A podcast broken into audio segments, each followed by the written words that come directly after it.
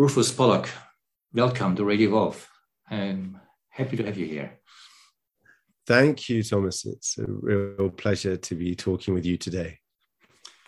Rufus, uh, you are doing a lot of things. You have science background, economic background, um, but you or you created an organization that's called Life Itself. And uh, as far as I understand, you see uh, this organization as being part of a bigger movement that's happening right now, where people try to find new forms of life practices, living together, and, and, and, new angles on our reality that allows us to respond to the crisis of our time. Can you just say in some words uh, what motivated you to create life itself? Yeah, absolutely. I mean, and first, I want to say that I'm a co founder and very much it's a collaborative endeavor. Uh, in particular, my my actual life partner was a co-founder, Sylvie Barbier, who's a performance artist, uh, and many many others, and a kind of visionary curator, and Liam Kavanagh, and there've been also a large number of other people. So I just want to acknowledge the kind of ancestors, my collaborators, all the people who contributed to this coming to fruition. Um, you asked a little bit about my path specifically to it, I think. And I guess I don't want to go back too far, but certainly since you know I, am I'm, I'm I'm about to turn 42, um, over 25 years since my uh, teenage years, I had kind of a strong interest, I guess, in two areas. One was in consciousness, you know, in, you know when i was 13 14 i was reading neuroscience textbooks and i was i got into zen buddhism and meditation in my late uh you know my late teens. And i've been i am a zen buddhist. I've been practicing now meditation for about 25 years 22 years.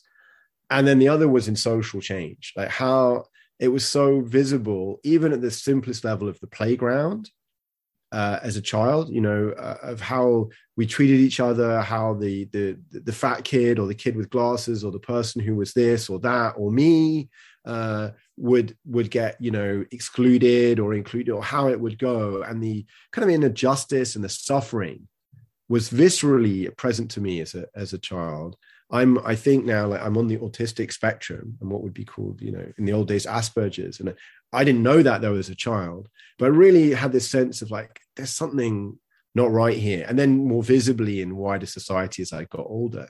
And so those two um, channels in or kind of uh, uh, kind of inclinations or pulls in me have always been looking to somehow connect. And you know, for a while I worked more in I would call like systemic change. I did a lot of work around um, the information society, how we regulate this world or how we run this world made of bits rather than atoms. But really, I think re- I was always knew that in my heart, the really the real change that we need, the real transformation we need, start has to have a kind of primacy of our being, of, of our culture, of our inner mm. world and so that's what really brought me to to found or co-found life itself in 2015 2016 um, which was about making a radically wiser and weller world how and particularly wiser. Like this was not a term that you you know i worked in philanthropy you know i worked in areas with philanthropy. People don't really say that with a straight face but that's what we need is a, a wiser more awakened um, more integral, uh, you know, waking up, cleaning up, growing up, showing up world. Mm. Um, oh, cool. Uh, life itself seems to be part of something that I perceive as a bigger movement. There yeah. are, particularly in the younger generation, a lot of initiatives to live together, to practice together, to work together, and to do this with a focus on consciousness and culture at the same time. Uh, first, do you perceive the same bigger movement as, as happening? And how do you interpret it? What's going on here? Well, I think that's a really fascinating and, and, and great question, uh, Thomas. So, first of all, I, the first gatherings of life itself, like in 2016, um, I remember I, I, at least was involved in a presentation about what I called co-ex, like co-living, co-working, co-creating. There's all this um, and there was this sense it, that just even that area of something bubbling up. So I think there really is um, something happening here. Um, uh, we don't know what it is, as the song goes. The, there's, I think, to answer the specific question, there's there's like a big kind of historical question, then there's kind of a factual question: Is there something happening? And I could also point, you know, we and many we've been involved in even a, an ecosystem mapping project at Life Itself that kind of starts to document this and try and sense what that is. Uh, I've always been fascinated by the 60s, which I think kind of, I mean, obviously stuff happened after the 60s with the last great bubbling up of some kind of something um, that in that was certainly very visible is as a kind of radical or intriguing uh, shift. So to answer, I think one that is real evidence. I think you can document that in even attitudes. One of the I think great drivers is just this foundational breaking down that's becoming so visible that people spoke to for 50 years or longer, but in the climate crisis, in the crisis, the political crisis, in the sense of um, you know the the consensus of neoliberal capitalism or whatever is really breaking down. There's in you know inequality democracy is not functioning very well. Um, there are these really visible stresses and dysfunction of the systems in which we've been in. And i think the second part of that for people is that while that may have been there before, there was a sense maybe it was going to get patched. There was some kind of relatively minor corrections that were going to get made. We were going to do some more redistribution of wealth, you know, tax system was going to get reformed, or we would do this or that.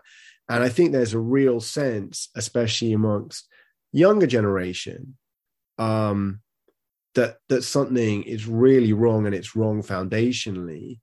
And that and and that also turning into a cynicism and to some degree at the beginning hopelessness and then a sense also of in a small areas of, real then possibility for a foundational shift. Because sadly with humans it seems that we're not yet wise enough to to always we need to kind of have we need to hurt ourselves to take action on something a little bit unfortunately. It doesn't yet it, I, I, hope we will be wise enough that we won't get have to get too hurt but it, that aspect of something really visibly not working is seems to be key to a sort of kind of waking up for ourselves. So to answer you yes i think something's happening. I think it's also a generational thing to finish which is we are two generations from the 60s or 70s so that's kind of the pendulum swings and pendulum swings back. Um, and uh, these other reasons. Let, let me let, let me uh, talk to that because you say the pendulum is kind of swinging back, and there's some reason to think that way. At the same time, it's not swinging back; it's also swinging to a new place. Yes, of, what's what's the what's the new what's the new place that it's swinging to, as far as you can see it?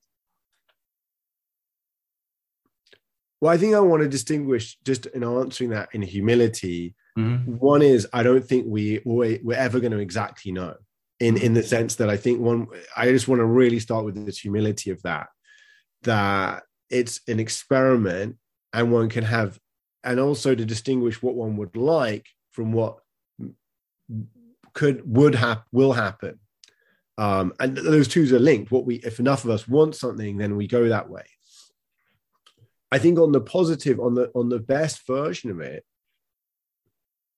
i mean it it, it is you know, if we could take an integral perspective here or just a general kind of cultural evolutionary perspective that in human history there have been these kind of breakthroughs. And i can mention here this idea that we've been talking about life itself of a second renaissance.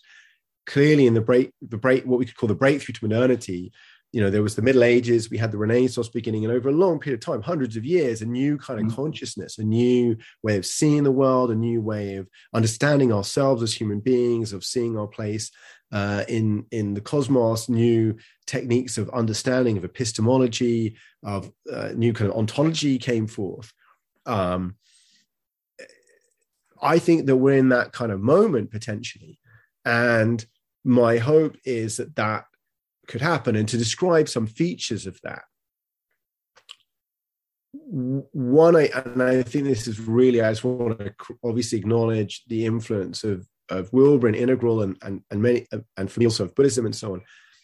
One, I think that's really important is this idea of that we can grow in an inner way. So mm-hmm. we, in modernity, if you like, modernity, in a crude sense at least, almost economically and socially became about material growth in its reductionist version. I mean, it does. There are many other wonderful things in modernity. I don't want, and that there was a good things about material growth. Let's be really clear. Um, but that sort of became its focus at least in how how we satisfied our wants how we became you know like economics is the kind of reduction of that of like we're you know you've got these infinite wants and you're going to try and satisfy them with as much you know eat as much ice cream or have as many cars or you know it's it's kind of more more is good of material stuff. And so i think the single biggest potential change in this second renaissance is this shift to see the growth of our inner of ourselves kind of in our inner selves our being and our collective being.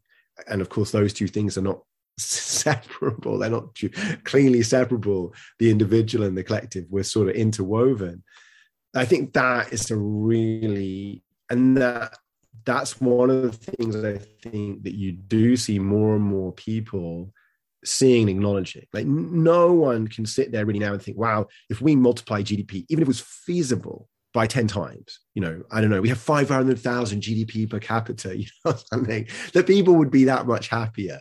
You know, it, it, it's at the personal level, the, the, the futility of that model, the kind of the end game of that model is visible, let alone its impact on the planet. And then on the kind of collective level the dysfunction of that is very visible. So we really need the shift. I think that's really visible to people now. And i think that's one really key aspect of the future and that, Wilber really speaks about but i think it's crucial. I call that the kind of the shift to an ontological politics. We've had a material politics a politics focused and an economy focused on how do we make more stuff how do we distribute that stuff to how do we cultivate the being? And then you have to come yes. to how that would come about. Yeah. Yeah say more about that. What, what is an ontological politics that sounds yeah well, yeah well i think it's a bit of a fancy term right the word ontology but it in, in mm-hmm. greek in greek just means being.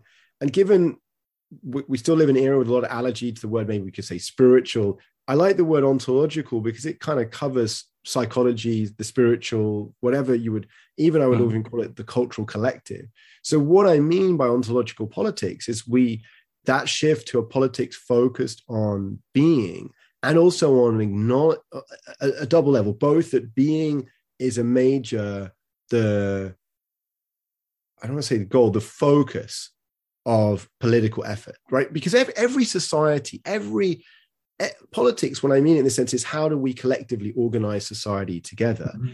Every society has an explicit or implicit sense of possibility for human beings and how to pursue that, whether it's stayed out loud or not. We can go back to Plato's Republic, mm-hmm. we can go through to the modern day.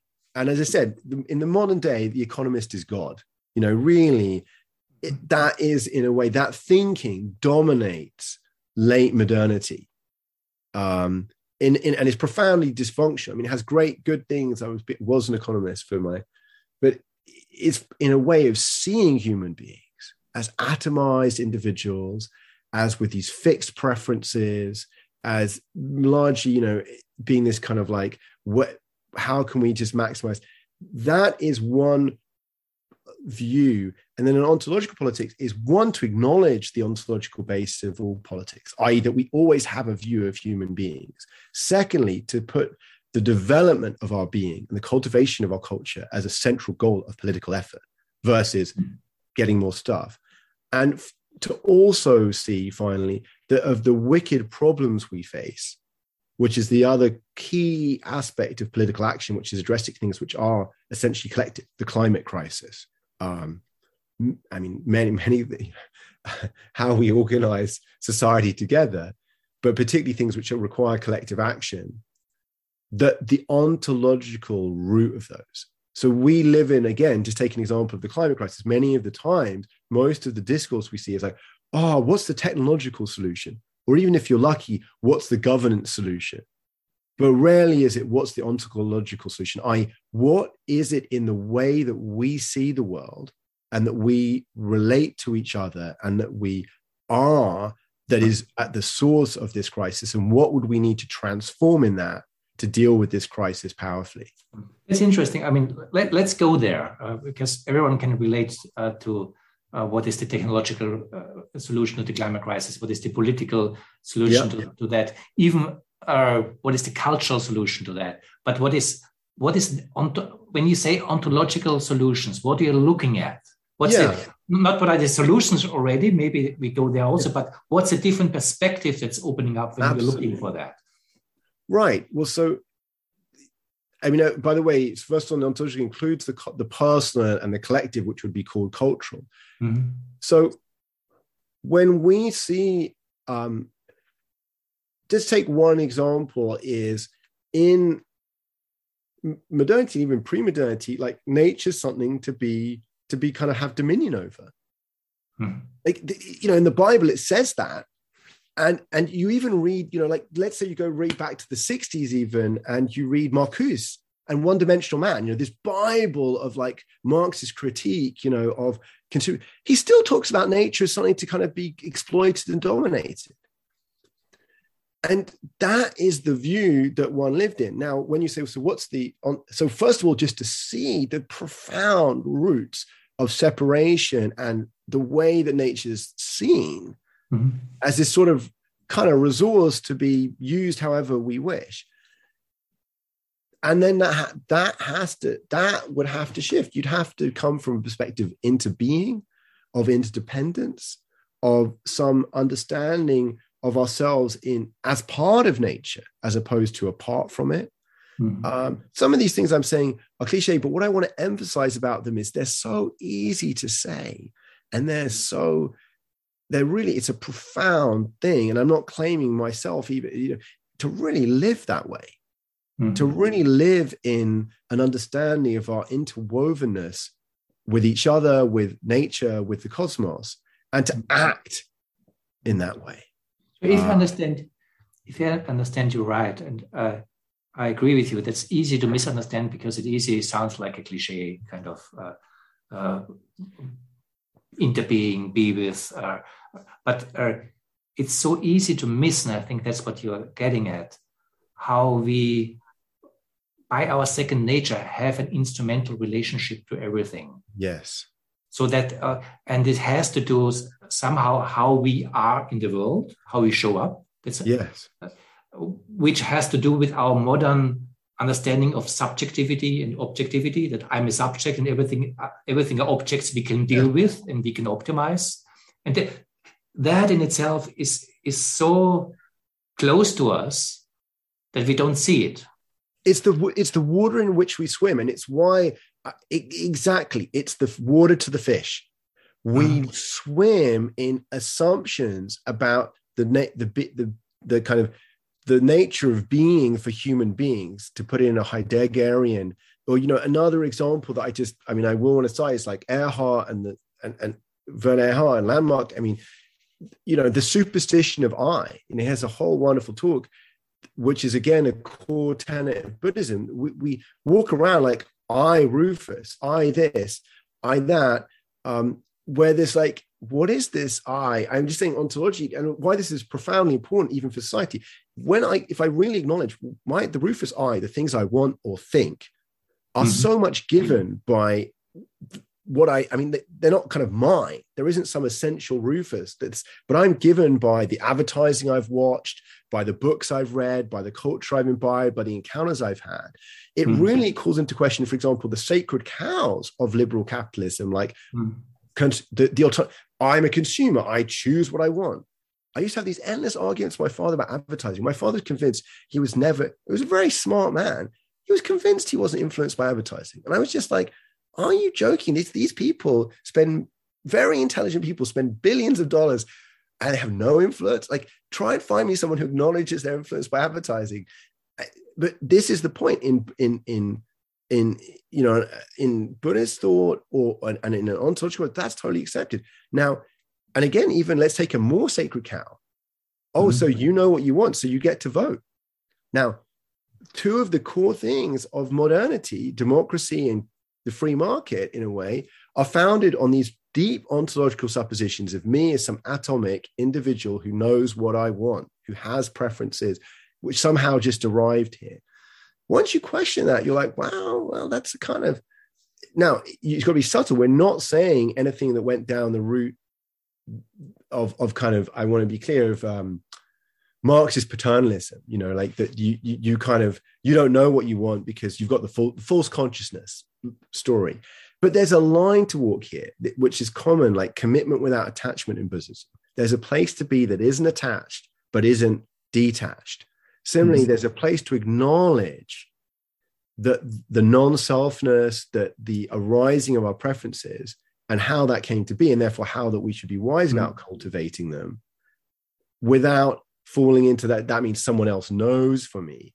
Um, mm. and, and, and that's again, just to cite two sites, there's a wonderful talk by Thich Nhat Hanh called Technology is Horse. So he's gone to Google and he's trying to talk with Google about how they should, well, may, you know, how they should maybe, they're asking what can we do to make, you know, technology addiction, you know, address it and so on. And he starts talking about the teaching Buddhism that, you know, a, a little bit about this. One of the things is like, hey, you know, if we started putting things into apps that, for example, didn't you know didn't show you notifications all the time we're kind of interfering with people's consumer sovereignty you know this engineer says and Hanh really says them people don't know that what are you talking about? Like kind of in a way it's not like you know what you want. That's a really deep practice to really know what you want. Hmm. That and that and the guy's a bit shocked. And now it's a subtle point as i said. It's not saying that therefore Thich Nhat Hanh knows better but it is saying that maybe he he or there are traditions which teach us paths where we can cultivate the ability to truly know what we want for example. Mm-hmm. and again to one other story is the famously the buddha of you know the, this this this cow that has this disease and all its skin is rotting off and whenever it stands next to a tree all these insects come out and eat its flesh and whenever it stands next to a wall the insects come out of the wall and eat its flesh. And the Buddha says, that's you. That is you and your and what you consume with your mind and your body. You are that cow. So you should be really thoughtful about what you consume. Mm-hmm. And that again, when you come to ontological politics, just take me one common example. In a world of true ontological politics, I can't imagine advertising being permitted in the way it is today. Just one very concrete example. Well, that's powerful. And I, re- I really would like to uh, uh, focus on something that, uh, listening to you, I, I, find more and more fascinating, which is the combination of the two words, words that you're using ontological politics, uh, which both have Greek uh, roots. One is being, and the other is the polis. It's the way we live together. The city, yeah. The community. And the city and uh, where you seem to come from uh, seems to be very also inspired by what we call the mindfulness movement of the last 30 years, which uh, Thich Nhat Hanh, although he didn't associate himself with that, uh, is a big representative of it in, in, in, in some way, which is not just Buddhism, but it's also uh, Buddhist influenced. This mindfulness, which in itself is already very much what you call ontological. It's it's it's basically breaking open our ontological foundations by being mindful and being aware that maybe my eye sense is not as I think it is uh, if I don't let go. But you put it together with politics, which is the way how we live together. And with politics, I I would like to go polis in all sizes. Uh, polis yes. In, in, in the sizes of how we live together in, in in communities, how we live uh, together in our regions, and how we live together in our nation states, and how we live together on this planet. But it's the question how we live together and how we mm-hmm. organize our living together. So there's something that seems to me a step beyond what the mindfulness movements did in the last 30 years, bringing these two dimensions together and, and asking the question, how can we think this as one? Yes. And I think what's happening, also how we started the conversation, uh, people kind of trying to find new ways to live and work together, is very inspired by this two making one out of them. Absolutely. And I, I think two things. Well, in the implicit question, I mean, one about the mindfulness uh, movement, which is, I think, so there's just amazing things about that. I think in some some people can now mean it to become a sort of either a, a, a, kind of denatured in the sense it's it's it's been taken from its kind of ethical or spiritual context and become you know you can become mindful while learning to be a better sniper kind of it, it, it can be you it can become simply a psychotechnology um, without the, the wisdom context i mean almost to reference i think Vervaeke a little bit in that like th- any any set of pra- practice like that wants to, I think, and again, like Thich Nhat Hanh would say this very strongly, and others, wants to be embedded in an ethical, cultural, and kind of spiritual tradition. I would, I would suggest an, mm-hmm. an ontological tradition, as opposed. And I think the other thing is maybe it's become quite individual in the West, mm-hmm. and what I really hear, and I think you're so right, is that the collective is crucial here and again relates to the politics, but more generally, I could say for at least two or three reasons, uh, like uh, you know, I, I think it's important. One is that for if we were just even focused on what we could call kind of left quadrants integral, but or inner or even upper left, mm-hmm. you know, inner experience, actually a lot of that growth requires the interaction in the collective. The challenge is you know, so much of my shadow, so much of my um, reactivity of me personally, Rufus, has shown up in the collective. you know, having having to uh, cook together or having to uh, interact with others who are different from me. Um, that is in terms of growth. I really think there is a limit to some extent of one's at least uh, cleaning up growth. You know, even waking up growth and others if without a collective kind of interaction and even collective practice. Mm. And yeah.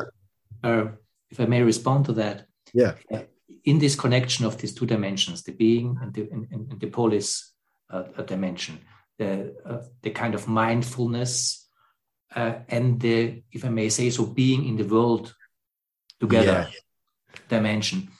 In, in some sense, also at least to my understanding, goes beyond Buddhism in some way. And I know Thich Nhat Hanh went, in my sense, a little beyond Buddhism because Buddhism, in its origins, is very much focused on the liberation of the individual in, in, in that. And there is something where it's not kind of how do we organize uh, our living together in, in that sense. It was not the main focus. Thich Nhat Hanh would not yes. agree with me, but I would see I, I would see I would see it that way. Uh, but what I find is happening right now is exactly kind of with the foundations of mindfulness and everything to really enter the collective space and see how this changes our being together in the world. It's not just transcending the world. There's yeah. there's an element of transcending the world, which you touched on. By yeah, yeah, no, but it, absolutely. But, but there is also a immanence in really arriving in the world and finding a way how to live together. And by the way, finding a way how to deal with things like the climate change. Yeah. So I think really to build on that and to agree with it, a, a key point of let's say ontological politics or even of life itself is it's like we you kind of need the both you need the presence and the purpose you need the being in the world you you, you need the individual and the mm-hmm. collective you really also need um, the inner transformation and you need complex systems work or you need governance change or you mm-hmm. need to go and engage in politics. We need the both and.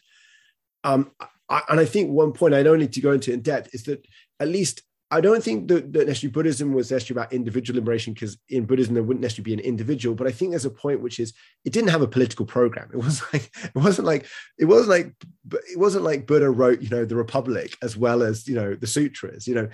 Now i think there i'm not there are good reasons for that and you know tradition when buddha was asked by kings for kind of advice about the, how to run their kingdoms i think quite intelligently sometimes he was he kind of declined at least according to whatever stories we have or, or gave general advice of like you know be wise you know follow follow right the you know the eightfold path.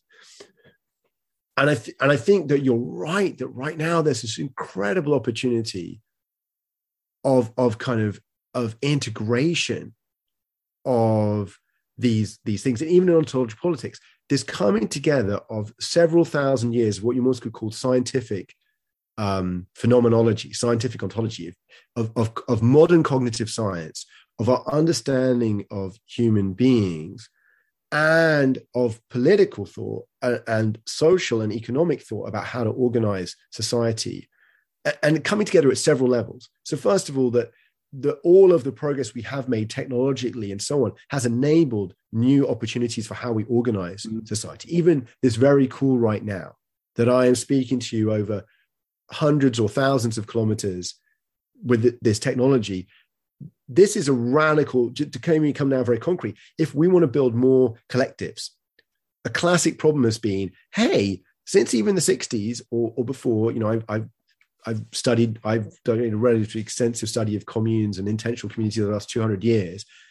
Your big problem is you, you have to move somewhere. Mm-hmm. Um, and generally, for a variety of economic reasons, that nearly meant the middle of nowhere. That then generally you were involved in farming, which for most people turned out to be harder than they, they thought. Um, so one of the just radical opportunities right now is we can come together and work without necessarily having to come together in person. So this opens up huge vistas for mm-hmm. collaboration, for forming intentional communities or collectives who want to engage in uh, kind of, I would call it both inner and outer development or experimentation. That's just huge. Um, I mean, I think this is bigger than the. I mean, it's bigger than bigger than the railway. It's bigger than many of the changes in in physical or technological communication in human history. And COVID obviously, in some ways, helped us see that, even for all the challenges, also see that and that's just but that and, and so what i would say these coming together this interweaving of what this fruition of this inner work from the east and west and this outer work and that's also that comes back to that term the second renaissance which i owe a little bit to varela francisco varela where he was pointing like you know in the in the 14th 15th century it was rediscovering the greeks the romans the the the, the authors of antiquity mm-hmm. in the west and this Renaissance is a flowering of suddenly the West has, in a way, got to encounter Eastern, I would call them empirical ontology of two and a half thousand years that went the right route. That, you know, unfortunately, the Western tradition, and we could go off here, but the Western philosophical tradition went down kind of major mistake, I think, with the Socratics and Plato that Heidegger talks about. And I think that, you know, the, the East kind of got right in understanding key points about the nature of human beings and reality that make a really big difference to how we mm-hmm. see the world, like the interbeing point that we talked about, about non duality and so on.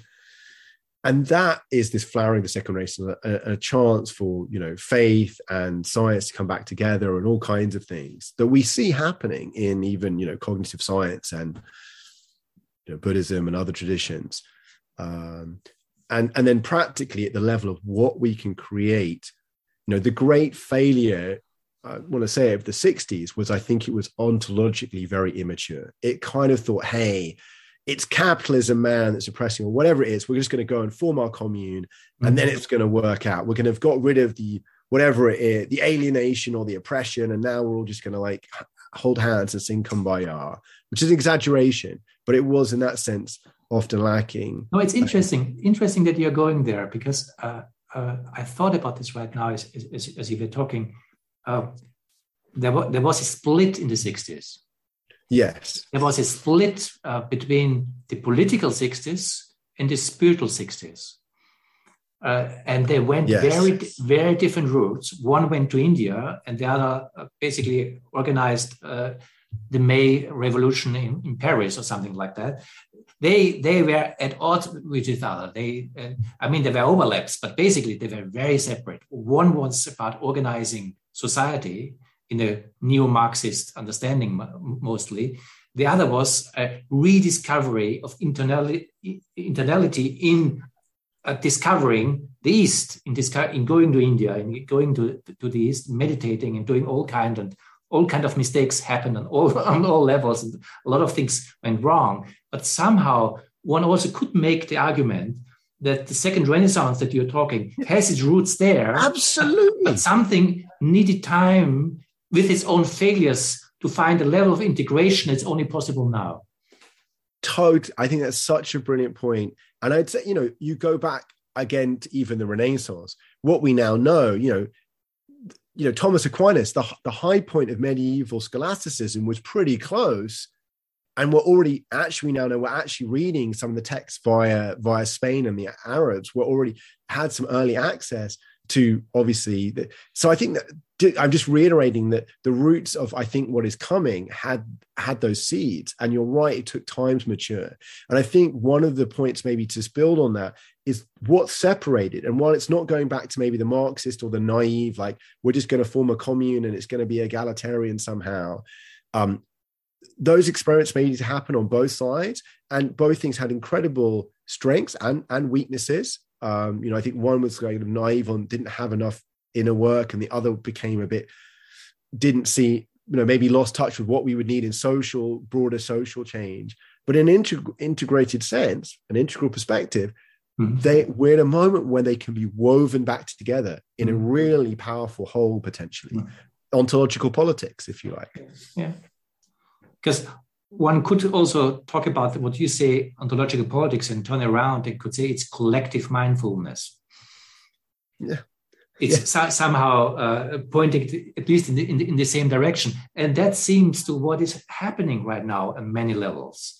Uh, there, there is a, a, whole new development. I mean, what we are working in Evolve is, is part of this, of a, a collective mindfulness, kind of we spaces that are, are able to be beyond the object subject divide and create a synergy by being present in a different way.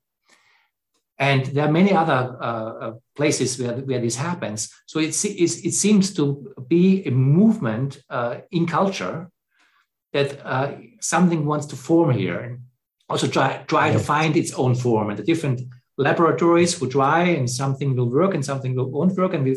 in 30 years, we'll know more what worked and what didn't work in all that. But we are in the midst of finding ways to also learn from what we have learned in the last 30 years, because I think the mindfulness yes. movement was the mindfulness movement was the initial uh, dismantling of the Western ontology, I would say. Yes that the, the, the whole Descartian uh, identity that we created and that defines us as modern people uh, got the seed of dismantling was already on the meditation cushions that many people for now many years sat on also with many failures and whatever.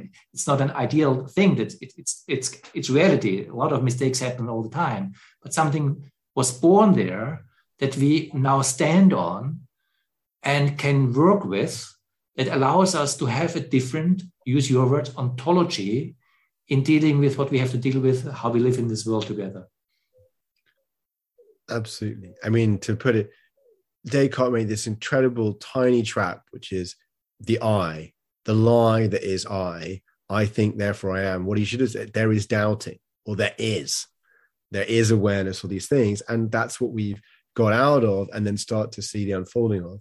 I think what I want to maybe, if it's okay, build on there is yes. to say the really, first of all, yes, there's this sense of the collective mindfulness or the ontological politics, this weaving together. And um, to mention even one in the practice, I know like emergent dialogue, I think this combination, you can see it there, of the, the presence, but also able to hold purpose without it kind of becoming a, a are getting somewhere, which is another great curse of myself and maybe the West. I could say, if you know, we've got to get somewhere, we've got to fix something, we've got to resolve it. And the point you mentioned about experimentation. So one of the big questions then is how does this happen? It, it as I said, the history is littered, littered, unfortunately, with these failures of intentional communities or experiments to kind of pioneer the future. How can we do better? Without it being a grasping, like we've got to do better, we've got to engineer it. But like a gardener, I would like to say, a gardener is both experimenting, it's a craft, and we do learn from experience. We do know that, oh, this soil is alkali. So these kind of plants will grow here. This soil is acidic. So these kind of plants will grow here. One of the really uh, big points, I think, right now is to think for ourselves about that kind of how, what ecology of practices, what are the ways that we just need to economically try and structure things? I said you know many communities or experiments or efforts break down for simple financial reasons in a way you know they can't sustain themselves. What can we learn? What patterns what practices can we share? And as i said i like that word ecology. How do they fit together? Um, and that that i think is something that i am intensely interested in and i'm intentioned to learn from and also to share the learnings that that we've had so far around that area but most importantly to try and discover others and mm-hmm. to try and even i don't want to say at least collect mm. those insights yeah. as as they're coming up no that's that, that's powerful and that relates to what john Vervaeke and others call ecology of practices yes. I think it also relates to what you said before about uh, th- this amazing new uh, possibility because of the internet. Yes. Because we all of us we, we are limited. We, we, we, we only can do a limited whatever. But uh, because of this completely different uh, for, form of communication and being together, we are in, in a way where we can do, let's say, our thing, whatever this is, maybe body practice, maybe community building, maybe dialogical practice, maybe a new f- form of system thinking, maybe what, whatever. But we can connect dialogically and weave it so that nobody of us holds it. There is an ecology of practices means that it's a living system that becomes a whole. And uh, what people like Jordan Hall call distributed uh, uh, uh, meaning making means exactly that none of us has to hold the whole meaning.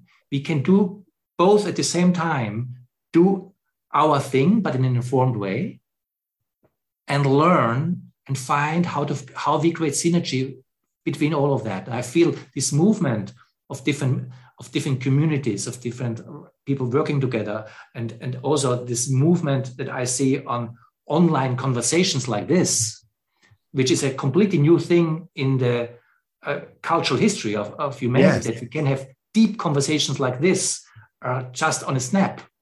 And we can connect without traveling and uh, we can learn. And there's a completely different situation that we just have to really understand what what the possibility is.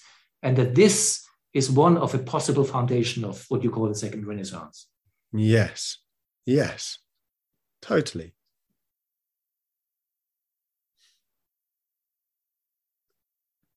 and and to the key i think is to recognize we really also to come back to the primacy of being point mm-hmm. i.e if you want to think of it for people who are integral familiar, it'd be like the primacy of the left quadrants. That to that technology makes so much possible, but without our the the work, whether you're whether you're in a group physically co-located or whether you're on the internet, the break same breakdowns can happen of collective mean sense making, which you know so that and and so it makes so much possible. And it, it's like that um that has gone up. So we also need to kind of really practice on the side of our the the in the inner side. Um because one of the things i think that's really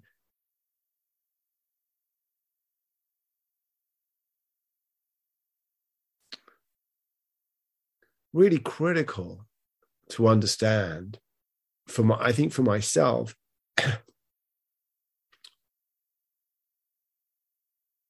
is our kind of mind addiction and our addiction to, I'm not uh, to, I would call it structural technological fixes. So, mm-hmm. what's just in simple simple things. I mean, whether one is living together, one's work collectively online. How does one? Uh, th- that's that's amazing, and still the same kind of challenges are going to come up in in like how do we what how do we deal with disagreement? How do we uh, deal with uh, decisions? How do we do, how do we make when we when we do this like distributed cognition? How do I know? How do I know when to kind of like delegate my viewpoint on X to somebody mm. somebody else or not. You know, these these really you know, the analogy I always give that I think that we don't yet have is the way we've scaled a lot of that in our societies is by creating well, I mean, Weber would put this, you know, creating rational structures. We measure things, we have rules about them. It seems to me that in the second Renaissance, part of it is some thing, as we say, I like the term gardening, or even I sometimes think medicine is like this. People think medicine is actually more scientific than it is. There is obviously a load of science in medicine, but there's a huge amount of judgment and expertise in it. Or even mm. being a lawyer is a good example, whatever, you know. But a gardening is a good, there's clearly science informs it, but it's a kind of craft or Zen masters. There is not a checklist by which you decide someone is a Zen master or Zen mistress. You don't say, okay, you know, like here you come to the exam. Oh, yes, you check that, you check. It's somehow determined by this community practice that approves others. And why I say this is as we try to weave, and there's a lot of discussion, our sense space about how do we do collective sense making, but it shows up in how do we make collective choices within a group or community, which are the, the things that they break down so frequently about. How do we do that? And it, and it comes back also to really challenging things. I think is one of the most central and brilliant things, but is most challenging in wilber's point about growth and growth versus dominator hierarchies. How do we understand or deal with people who have more expertise? How do we acknowledge that? How do we weave that together? And why I mention this again, at the end is because it's one of the things that's hard ontologically, and also what a load of politics has been about. How you know plato's fir- the first work of, that we have of kind of political theory basically has a sort of dictatorship of these experts the philosopher kings which we all you know often has been you know through to pop today has been critiqued as the beginning of authoritarianism and kind of totalitarianism. And then the other way we've gone of kind of radical egalitarian democracy is also dysfunctional um, i think a lot of the time in actually running things. And it's why most things, you know, most organizations don't actually run as radical egalitarian democracies. And I do think the path out of that, it's like the mind body problem. Mm-hmm. The mind body problem sort of dissolves when you move to another level. The kind of the duality problem no longer it shows up in scientific materialism, but as you transcend scientific materialism, it sort of dissolves away. Um, and similarly, this really profound political problem which is how do we sort of have efficiency or just recognize the different capabilities or you know and delegate and so on. But then how did we stop that becoming you know going bad becoming authoritarian or bureaucratic or sclerotic? The way to trans there's no governance for hack. There's no clever way to fix the system but there is a mm-hmm. way that the system combined with ontological growth can can transform that. And the crudest way to think that is imagine a world inhabited where we're all sort of Buddhas. Well, we could imagine very different ways of organizing and running society in that world than we could right now. Um, I'm not saying we have to wait for that. There's a dance. We're constantly in evolution. New new stages of being enable new ways of organizing. Just as the way that people started thinking about human beings allowed the French Revolution I mean, uh, or the good things of the French Revolution. What I mean is, you know, the kind of epitome of modernity, liberty, equality, fraternity. And I always joke that we, you know, that was modernity's motto: liberté, égalité, fraternité, and what it should be the motto of whatever comes next, of the second Renaissance or what metamodernism, or whatever you call it. And I always, you know, liberation, true liberation, you know, equanimity, and kind of I don't know what you'd call the collective, but you know that, that the kind of interbeing. So those that was the motto of what comes. Connect, Liberation, equanimity, interbeing. Well, it's called in, in, connection of the American Revolution. Uh, people talk also how the American Revolution was a declaration of the, of independence, and what we now need is a declaration of interdependence.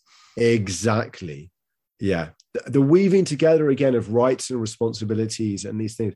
And i think that's to finish is that's why also and what maybe at life itself like one of the things at the micro level is we need to find we need to do these experiments and how we work and live together and mm. really try them. That's where the rubber hits the road. That's where we can try out our ecology practices.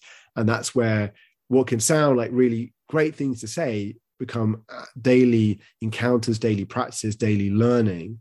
And I think we have a unique opportunity so actually so far in human history for the technological reasons, for cultural reasons, for ontological reasons, uh, for social, social and economic reasons, why that is possible, and also why it is essential in this moment of profound crisis as well. Thank you, Rufus. Thank you very much.